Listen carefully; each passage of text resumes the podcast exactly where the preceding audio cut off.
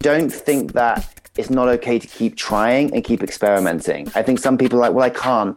I've done too many jumps. I've just got to stay put for five years. Five years is a really long time.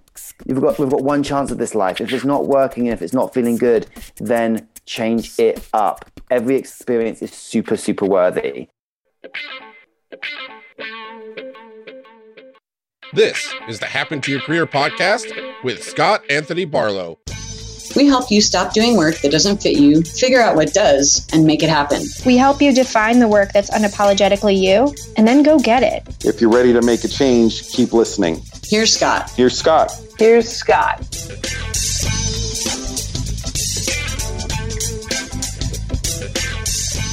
Let's talk about what I like to call the ongoing experiment of your career. I'm going to guess that when you started your current role, you were super excited and maybe even landed that ideal role. But guess what? After a while, the honeymoon period starts to wear off. You eventually start to get that urge to change careers, maybe even to switch industries. And that's okay. We never have it all figured out. We never have all the answers. We are constantly evolving. We're constantly learning, changing, and discovering new interests, new preferences, new wants, new needs, new ideas. The experiment of it all is being able to take the learnings and the data that you've gathered from your experiences and use that to figure out what you want in the next chapter of your career. It was a comfortable ride. The salary was great. The benefits were great. It was a fun ride in lots of ways, but ultimately it wasn't enough for me. And I think if I had just stayed on there, I would not have known any of these things. That's Alistair Marshall. Alistair worked in retail for 16 years before he decided to pivot his career and strike out on his own as a, a career coach. And a while into his coaching journey, he actually joined our team here at HTYC. And he was helping others find their ideal careers. Alistair began to feel the urge to return to his first career love, the world of corporate retail and leadership in that industry. And Alistair and I discuss how he put all of what he learned as a career coach, those coaching lessons into action and earned himself a new opportunity at a well known fashion company. I'm really excited for you to hear from him, not only because he is a pretty amazing career coach who gives wonderful advice, he's a fantastic communicator, but more appropriately, because rarely do you get to hear how someone as talented as Alistair has taken what he knows and used it to pivot in his own career multiple times. So we get deep into really pretty actionable advice, and you can see much of the nitty gritty. I want you to listen for that as Alistair shares the story for his latest career transition. Essentially, I decided that I wanted to get back into a full time corporate role, back into the retail industry, which I had done for, you know, 15, 16 years prior to quitting the industry. And so I went out there into the world, applied for some jobs, did what I needed to do, took lots of the happen to your career best practices, got a job with Theory, um, US based fashion brand, head of retail for the UK and Europe. So I'm about eight weeks in. And yeah, so now I'm kind of back into it. But I've also been keeping some of my coaching clients, some of my other consulting jobs, obviously not as much as I was doing, but it was really important that I kept that going. So that's been an interesting balance over the last eight weeks. But now I'm at a situation where I'm like, okay, I've kind of got through those first eight weeks. I'm getting some rhythm. I've got some early wins. The vibe is good. They seem to like me. So now I'm looking forward to the next sort of three months and figuring out how I can kind of balance all of this. So that's sort of where I'm at right now. But it's been good for sure and eye opening in many ways. That is really cool. I'm really happy for you. And I know that what you have decided you wanted has evolved. And I'm really interested in mm. in starting there too because one of the things before we even hit the record button that you were telling me a bit about is this idea of the on you know what we just called the ongoing experiment right the yeah. ongoing experiment of your career which is in your case you had mentioned you're learning more about what you were missing at different points in mm-hmm. time and then also what might be the next iteration even mm-hmm. and that's an ongoing set of learning so talk to me a little bit about how you're thinking about that first of all what did you discover or find out by stepping away from this leadership executive type roles that you had been in for a pretty significant period of time and then doing some of your own thing working with our team as a coach mm-hmm. and some of the other other things that you did along the way too. So what did you what did you learn there that you were missing from the other environments? Yeah. So when i left my last executive role with hugo boss i knew that i needed to leave and it was a very visceral need to get out of that situation. Then I moved into building up my coaching practice and, and getting qualified and certified and all those great things. And I think though that three years was important to just kind of understand really what my values are, what's really important for me from a, a place of empathy and compassion and fairness and being people focused and enjoying seeing people grow and develop and being able to sort of fully focus on that. I, that was an important part of my corporate roles, but it was never like the job, right? Like I'm, i was always held to a sales goal, a KPI goal, metrics, profit and loss, and all that good stuff. Yeah. So over those three years, I really understood that I love that side of it, the, the people side. But I think what I also realized over the course of the three years, and obviously COVID was within that. So, you know, it's important to note that. But I don't think if it hadn't been, it would have made any difference because I was already working remotely. I definitely missed sense of community. I definitely missed collaborators. I definitely missed having a team of peers, having a boss, having a team that worked for me. I, I missed being a leader. And I did miss the sort of adrenaline of running a business and having that KPI responsibility. I definitely missed that. And I think towards the end of my sort of three years, I was really gravitating towards the feeling of needing that. What going to an office, being around a team, developing my team, building a business together, and kind of sharing that vision and that culture and you know achieving together. And I think that was definitely missing from my self-employed chapter. You know, I think what's really fascinating here for me, and please correct me if I'm getting this wrong, but it seems like had you not made either some of these changes or not been doing some of the extras, like you mentioned, you know, the side hustles and things like that. Had, had you not been engaged in doing things differently than what you were doing them in the past, or just continuing to go with the status quo, mm-hmm. it, it seems like none of these realizations would have happened, or at least as soon. 100%. I could have just stayed on the ride. Yeah. So many people stay on the ride so many of my friends have stayed on the ride and i can just see the toll that that takes. And it's really difficult right to get off the ride. It was a comfortable ride. The salary was great. The benefits were great. It was a fun ride in lots of ways but ultimately it wasn't enough for me. And i think if i had just stayed on there i would not have known any of these things. Like the last three years have been so incredibly important to reconnecting with myself. It was the situation. I'd left that Hugo Boss job, and like three months later, someone was like, "Oh, it's nice to have you back. You know, you've you've been a different person for the last eighteen months, right? Didn't realize that." Yeah. So being able to have that chapter, have that journey, and build up a whole different set of skills and experiences and connections and relationships. You know, I was in a very retail space for 15 years. My friends work, worked in retail. I knew what re- leadership in retail looked like. I knew what career progression in retail looked like. I didn't really have a wider scope on other industries and other organizations and other ways of being. And that alone is super interesting. And I wouldn't have had that. And I'm so grateful that I came off the ride, but I'm sort of back on the ride. Right? I'm, I'm back in a similar role, in a similar brand, in a similar capacity, but feel in way more control of it, understand it. It doesn't define me in the same way that it used to it's important to me, but it's not the most important thing to me. And being able to kind of see the job, the career, me as these separate entities. Mm-hmm. Whereas I think before it was just all this big blob. It was like, well, my job is me and I'm the job and the career is me and everything felt very connected. And now I'm able to extract myself and see the things as important, but not so entwined or entangled, which I think makes it way more fun, way less stressful, and way more manageable. So that that is really fascinating to me. And I think that the subtlety of what you just mentioned can I think we could lose that really easily. But here's here's what I think I heard.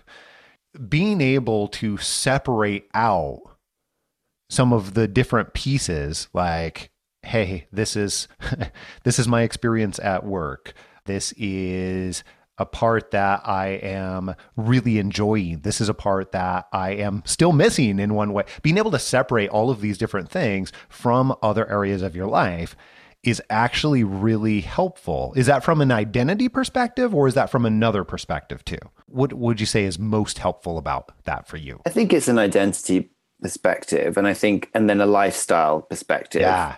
You know, I say this to a lot of clients. I ask them like, are you falling into Saturday or are you strolling into Saturday? And what I mean mm. by that is, is your week just so crazy and so at a 10 the whole time that by Friday you're still running, trying to get everything done, feeling super anxious, your to do list is still long. And then Saturday's basically spent obsessing, thinking, feeling anxious about the week that was.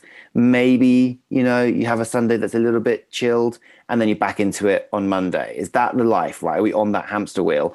Or are you creating boundaries and space to be able to get to Friday and be like, this is cool. I'm going to wind down on Friday. So by the time it's clocking off, I'm just going to stroll into my weekend and feel really good about it. Mm. And I think for a long time, I was just like hurtling towards my weekend. And I'm not really willing to do that. You know, I'm not saying it's going to uh, always be possible, but I don't want to do that. But I didn't even know I was doing that, right? I didn't even realize that was what I was doing. And now I've got this foresight to be like, hold on, that's not what this is about. This that's not what I'm signing up for here. I um I can be incredibly productive, achieve all my goals, show up as a, a leader, be present, great communicator, all that good stuff, and still hold on to my identity and the balance that's important for me. Those things are possible. And also do some side hustle work on the side and figure out ways to make that happen. So that feels fulfilling. It is possible to do those things with a bit of intention and foresight. But you have to kind of go through it, in my experience, to be able to get to that point. When you say you have to go through it to you know, get that get that experience, tell me a little bit about what you mean by that. I think that you have to be able to extract yourself from it or be really honest with yourself that it's not working because I think that when you're in it, right, when you're in the madness of a career that isn't fulfilling you, that isn't ticking all the boxes, that ultimately isn't right, mm-hmm. but it serves its purpose, whether it be financially, whether it's the status, the job title, location, whatever it is that is sort of on the okay pro list. When you actually are really honest with yourself and say, you know, this isn't working, this isn't right. I don't want to live like this. This doesn't feel healthy. Once you get to that point, and then whether it's through working with a coach, through family, through peers, through accountability, whatever the process is for you, and start exploring that, that's when you can kind of be really honest. But I think you've got to, I hate to sort of use the analogy, you've got to hit rock bottom because I don't want that to be what people have to do to get to that realization. But if you can kind of see rock bottom and it's like, you know, in front of you and you can kind of stop yourself from getting to it. I don't feel healthy. I don't feel happy. My relationships aren't strong. I have no time. My weekends suck. If you can start looking at the triggers and the things that aren't working for you and identify that, I think that's sort of the going through it to be able to then understand how to come out the other side of it that makes sense. I, I, sort of like the analogy of hitting rock bottom for a couple of different reasons. One, I mean, I some of the biggest and best changes in my life personally have come from hitting rock bottom, but mm. I think the benefit of having hit rock bottom someplace is that you start to recognize what those signals and signs are that yeah. you're referring to. And then I don't think you actually have to like hit all the way to rock bottom before you recognize that, oh, hey, this is me tilting over the edge and it's been this way for a few weeks now. Uh, I can see these signals coming loud and clear that if I don't do something now, mm-hmm. as opposed to waiting a year or two years, then eventually it's going to end at rock bottom again. Yeah. And so I actually really like that analogy, especially when you're talking about how do you recognize the signals. So that that it becomes my next question. And I'm going to sort of think about it for myself too. But like how do how do you recognize some of those signals before just allowing it to go all the way and bottom yeah. bottoming out? You know? And I think you know a lot of us have things that our, our priorities are different, right? So whether it be yeah. I'm, you know, I don't have any kids, but you know, I have a lot of friends that would be I'm not spending time with my kids, right? I like to work out and feel healthy. I know when my jeans are getting a bit tighter that I'm probably not eating well. And I know that that's a response to being unhappy because I'm an emotional eater. I don't smoke or drink or do drugs. It's food that I turn to, right? So I'm like, oh, that doesn't feel good. Or I haven't got a workout in for a couple of weeks. Or I've missed a couple of birthday parties. Or I'm turning up to things and I'm like half there, half not there. So it can be the things that you inherently know about yourself I remember my friend saying to me, she was like, I love the theater. One of the best things about living in New York is Broadway. I'd go all the time. Yeah. And she was like, you know, I've really not heard you talk about that much recently. And I was like, I was like, well, how's she even been for like a couple of months? Because I just had no space, mental capacity for it. I didn't hmm. even realize. And one of the things that we do, we do, I'm still, I'm still a we, but what happens to your career does I'll always be a we. You're always a we, I'm always a we. I'm always a we. I'm always a we. what we do is, you know, as part of the the boot camp is we have our clients ask people to give them feedback on them, which is something yeah. that's really an odd thing often for people to kind of think like, really, I'm going to reach out to people and ask for feedback. It's not the most normal thing that you're asking your friends or family for. But actually, that is a valuable thing just to know and to do, right? Like, if you're feeling kind of odd, why don't you just email five people and just say, hey, I really just want you to be honest how am you experiencing me at the moment? How am I showing up for you? How do you think I'm I'm doing at the moment? If you really don't want if you want it to be anonymous, you could totally make that work, Google form or whatever. Because actually, like the people around us are the people that know us and see the things that we ultimately don't see, right? It's that black that blind spot. It's the, yeah, you know, I did you did come for dinner, but you kind of were a bit distant. You weren't as your, your normal funny self. You didn't seem to really want to be there. You left really early. It's been a pattern of behavior that I've seen for a while.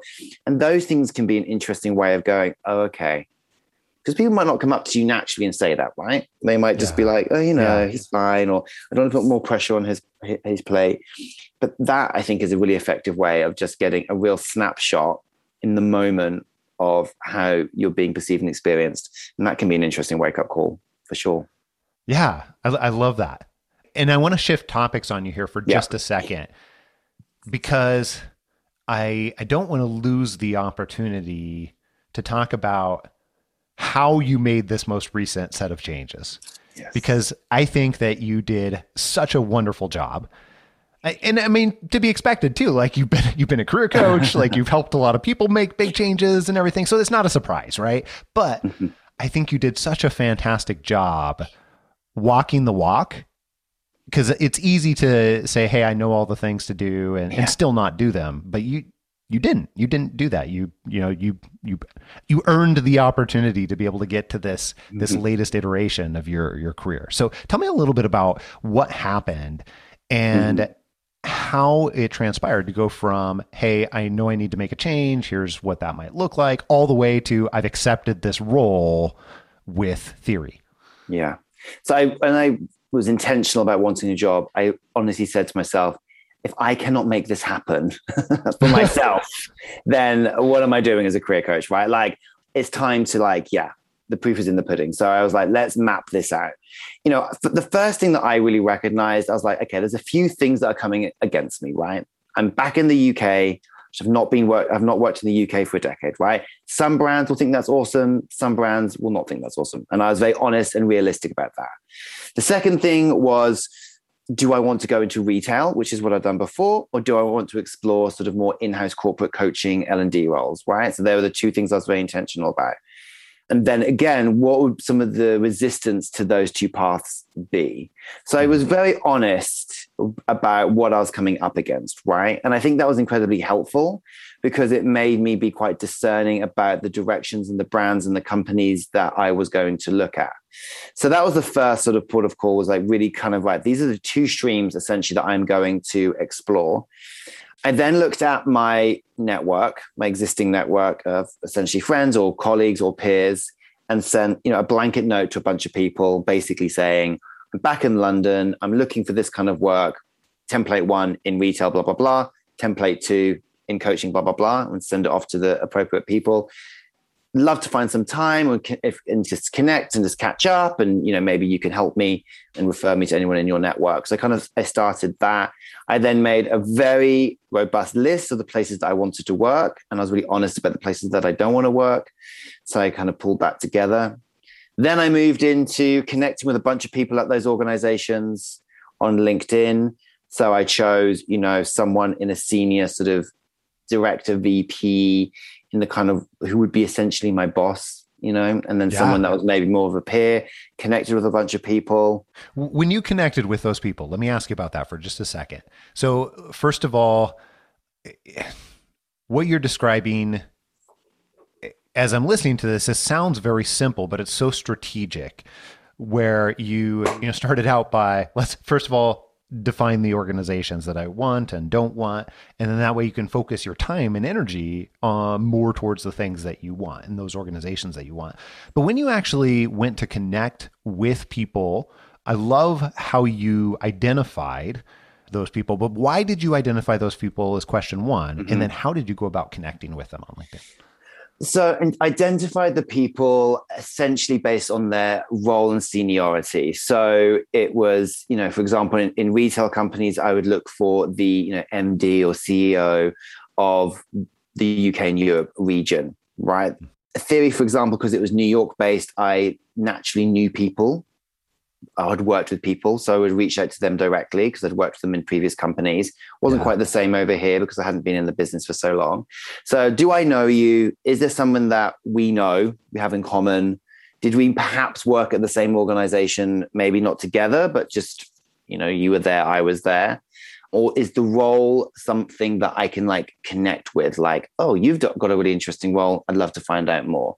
I also always recommend include a talent or recruiter or HR person. The reason why I would never just connect with the talent, HR, or recruitment person is they are getting connected with a lot. And they're probably getting a lot of people reach out to them, right? So their inbox is probably flooded. Whereas your sort of maybe VP of retail, VP of sales, VP of learning and development probably is getting connected with, but probably isn't getting connected with as much. So I think doing both, I think is just for my, me a rule of thumb. And I always say that to my clients do both. Because actually, it depends on the HR person, right? Some of them will be very engaged in their LinkedIn and will see that lead and they'll jump in and they'll want to talk to you, and and some won't. So that was kind of the intention, and then I would tailor my note to them based on that. So I see that you used to work at Ted Baker back in the day. Me too. Not sure if our paths crossed, or I love what your organization does. I'd love to find out more. The opening statement for all of it was I've been in the US for 10 years. I've recently moved back. I'm super excited about rejoining the UK market, bringing a lot of my experience over from the US. Would love to find a time to kind of connect and learn more about what you've got going on and kind of what I'm looking for. Here's attached a copy of my resume, you know, and cover letter. So that was the sort of general approach um, that I did. And I had five interviews with different companies. And yeah. all of those interviews were people that, that I connected with on LinkedIn and who applied. The places I applied and connected and didn't hear back, I never heard from them. And I don't think that the companies were any different. I just think the fact that I got a response just got me that FaceTime. So you're saying that because you took the time and effort to connect in a completely different way and in a way that's relevant to them like if we're breaking down like why why that Mhm. worked or why that was effective first of all I, just knowing you as a person i know you're not going to send out anything that's not genuine. So it's going to come off as genuine. Mm. and that's that's an important thing i don't want to overlook. The it sounds like the second reason that that worked though is you're going out of your way to have that connection in a different way beyond just the normal quote unquote hiring or application process. Is that is that right? Absolutely. I honestly would never recommend just applying for a job on LinkedIn and, and just pl- clicking apply, filling it in, and attaching a resume. I just don't think it works. And I'm sure people are going to listen and be like, it works. I got a job that way. Cool, good for you. But I know a lot of people that just apply, it goes into the ether, and we never hear back. Rule of thumb always connect with somebody, ideally two people and just say, Hey, I applied for the job on LinkedIn, super passionate about this company. I'm super passionate about this role. I'd love to get some FaceTime and explain more about myself. I've reattached my resume for your reference. Really hope we can find some time. Like, 100% recommend that because, like, I got five interviews, you know, that's not bad. And they all responded. And actually, all of them said it was really nice that you sent that note. It just was helpful. because you get a thousand applicants. And the thing of it is, I've used LinkedIn as a recruiter. And you put it all in, you put all these requirements in, what you're looking for. And it could just be I've chosen a couple of things that are my top 10. And the wording might not just be in your LinkedIn profile. And automatically you just get deleted and, and, and taken out of it or there's a you know an intern or a junior hr person that's been told hey we've got a 500 resumes you just go through and try and find the best 50 and they go okay maybe they know what they're looking for and so you can just miss it for no real reason other than just you slip Chance. through the net yeah exactly Yeah.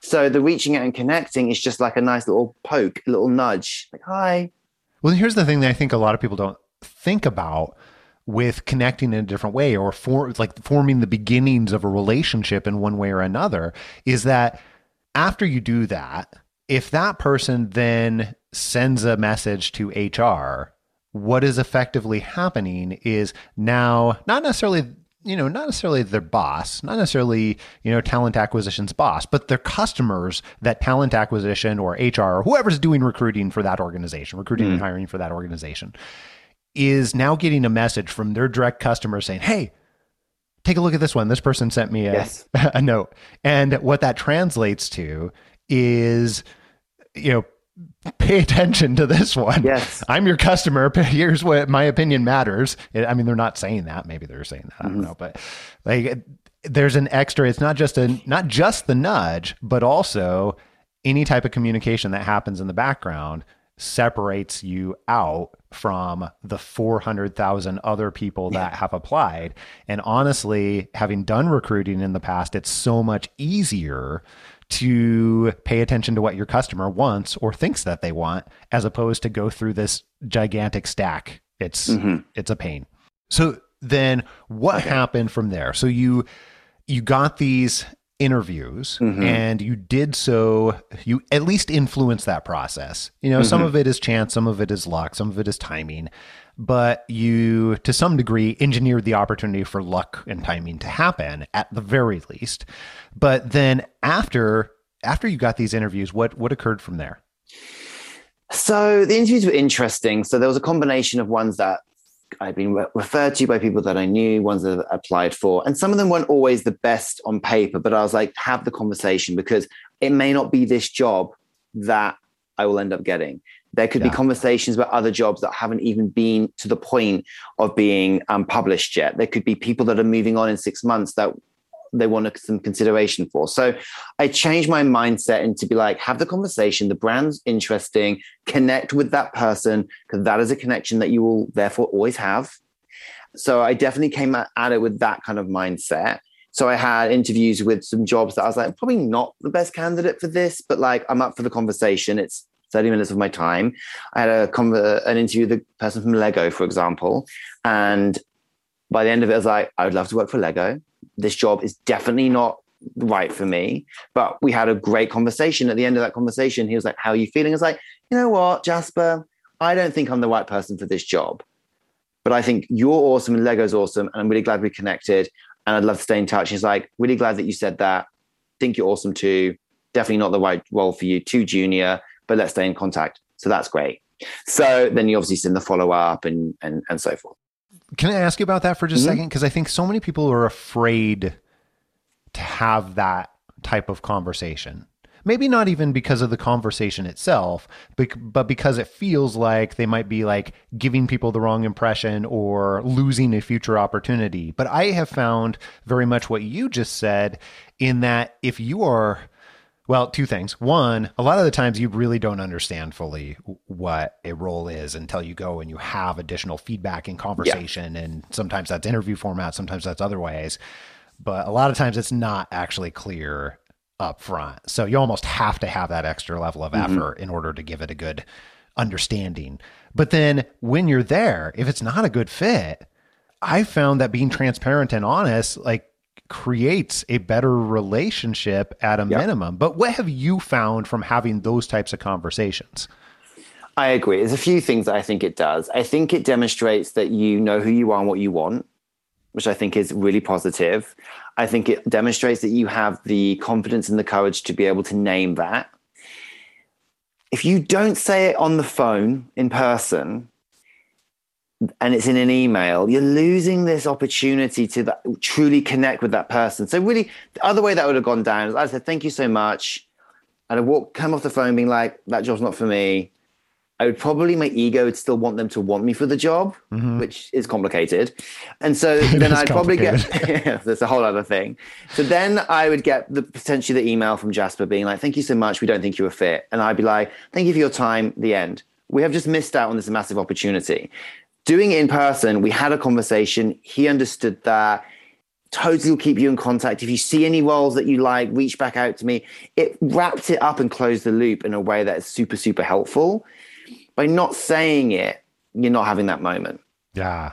So, what indicated to you that theory and the opportunity that you ended up accepting with theory was really the right path for you right Mhm. now? I know it's it's all an ongoing experiment as we said earlier course. and like every part of it and maybe eventually it's not right for you at some point. However, Mhm. what what gave you the indication and what what uh, had to occur for you to realize, yeah, this is in fact right for me right now? Yeah. So going back to the initial plan, so my ideal career profile, again, something that we do, on there was sense of creativity, having autonomy, having freedom to create. I didn't want to just go and work for a Louis Vuitton, right? Where they just give you a checklist and say, just do the checklist. We don't really want you to think outside the box. That's not what I was looking for. Nothing wrong with that. Not what I was looking for. So that sense of creativity and ownership, I wanted something that was building and growing. So that was something that was super interesting for me. It took me back to earlier parts of, of my career. I really enjoy that. And I did want to work ideally for a US company because after 10 years, I have a big life in America, lots of connections. I wanted to stay connected to that part of me. So then Theory turned up, and I was like, oh, okay, the business is small but growing. It's a US company. They're looking for someone to create and build. And so, really early on in those initial conversations, it was very clear to me that that's what they were looking for and that's what they wanted. Mm. And I really understood that they wanted someone to come in and just own it and build a team and build a processes. So that felt really, really good. I then, what I really liked about them is they were super interested, more, the most interested in my three years outside of retail than anyone else I spoke to. They saw my three years as consulting as hugely beneficial. They saw the work that I do, diversity, inclusion, equity, and belonging as super interesting. They thought it was fantastic that I was an accredited coach. They really early on were like, we think this is awesome. And a previous company I'd spoken to was really skeptical. Like, so what have you been doing for three years? And how do you think you'd get back into retail? Three years is a long time. And it was a very different energy. And that's why I walked mm. away from that opportunity because like, if you don't see the value of the stuff I've been doing to for three years and how I can be a, an effective leader for you, then we have a problem, right? Because I think those three years are super important.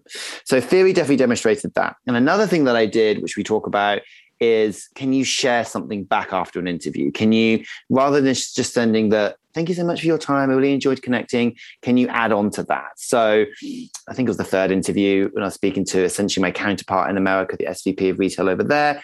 We talked about a couple of initiatives and training programs that I'd built. So in the follow up email, I connected a PDF of the thing that we talked about. And she responded, she's like, this is great. That PDF then got in the hands of the next interview.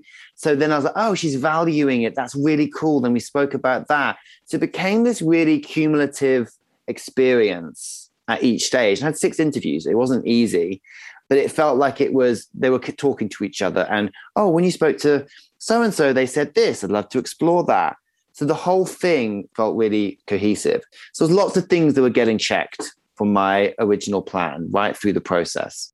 That is so cool. And you and I both know the amount of work and development and understanding and awareness that has to go in to be able to do some of those things, ranging from being able to actually have that conversation with Lego saying, you know what, this is not right for me. There's a lot of work that has to go to be able to realize mid conversation have the awareness of what is right and what isn't right, and then to be able to turn on a dime. Uh, it's not just about recognizing it in the interview, it's about all the things that came before that.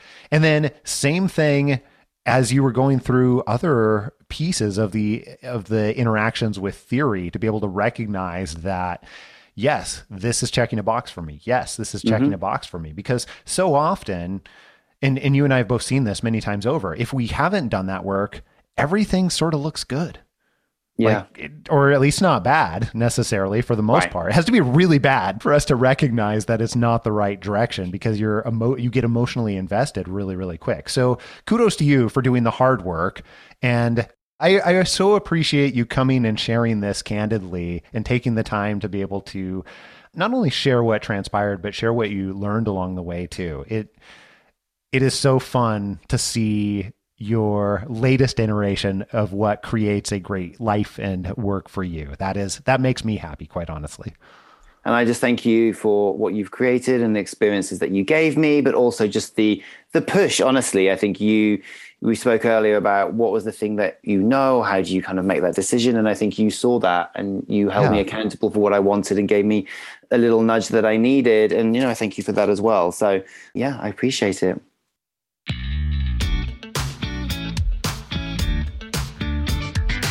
Many of the stories that you've heard on the podcast are from listeners that have decided that they wanted to take action and taken the first step of having a conversation with our team to try and figure out how we can help.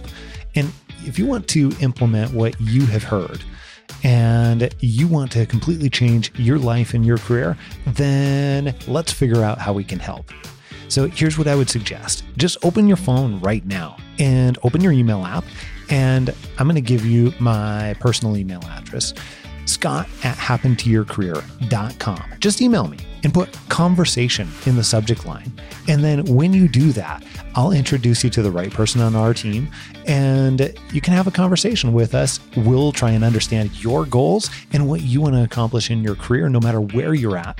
And we can figure out the very best way that we can help you and your situation. So open it up right now and send me an email with conversation in the subject line. Scott at happentoyourcareer.com. Hey, I hope you loved this episode. Thanks so much for listening. And if this has been helpful, then please share this podcast with your friends, with your family, with your coworkers that badly need it. Here's a sneak peek into what we have coming up in store for you next week. Okay, obviously, this is Scott. If you've listened to the HTYC podcast for more than one episode, you've probably figured out we do things a bit differently around here. So today, you're actually not going to be hearing from me. I'm taking off work for an entire month. Yes, an entire month. Let's back up here. How, how did that happen? And it turns out that it's actually something that we as an organization have been working on for close to three years. And it started out with my wife and I wanted to be able to step away from HTYC for a month at a time and have it not be dependent on us. We felt that our message and what we're doing here, the work we're doing here, is too important to be able to depend upon just me or just her. But we don't just want to do this for the two of us. We want every member of our team to be able to step away when they need to or when they want to. I want that level of flexibility for everyone on the Happen to Your Career team. So my wife, Alyssa, and my kids are actually currently out practicing what we what we preach, what we teach, and we're combining this month off of work with a trip to Greece, which means that next week and the week after and the week after and the week after that, the team is taking over the podcast. So I'm really excited for you to get to know them because they're pretty amazing and they do great work. So here you go. All that and plenty more next week, right here on Happen to Your Career. Make sure that you don't miss it. And if you haven't already, click subscribe on your podcast player so that you can download this podcast in your sleep and you get it automatically, even the bonus episodes every single week, sometimes multiple times a week. Until next week, adios. I'm out.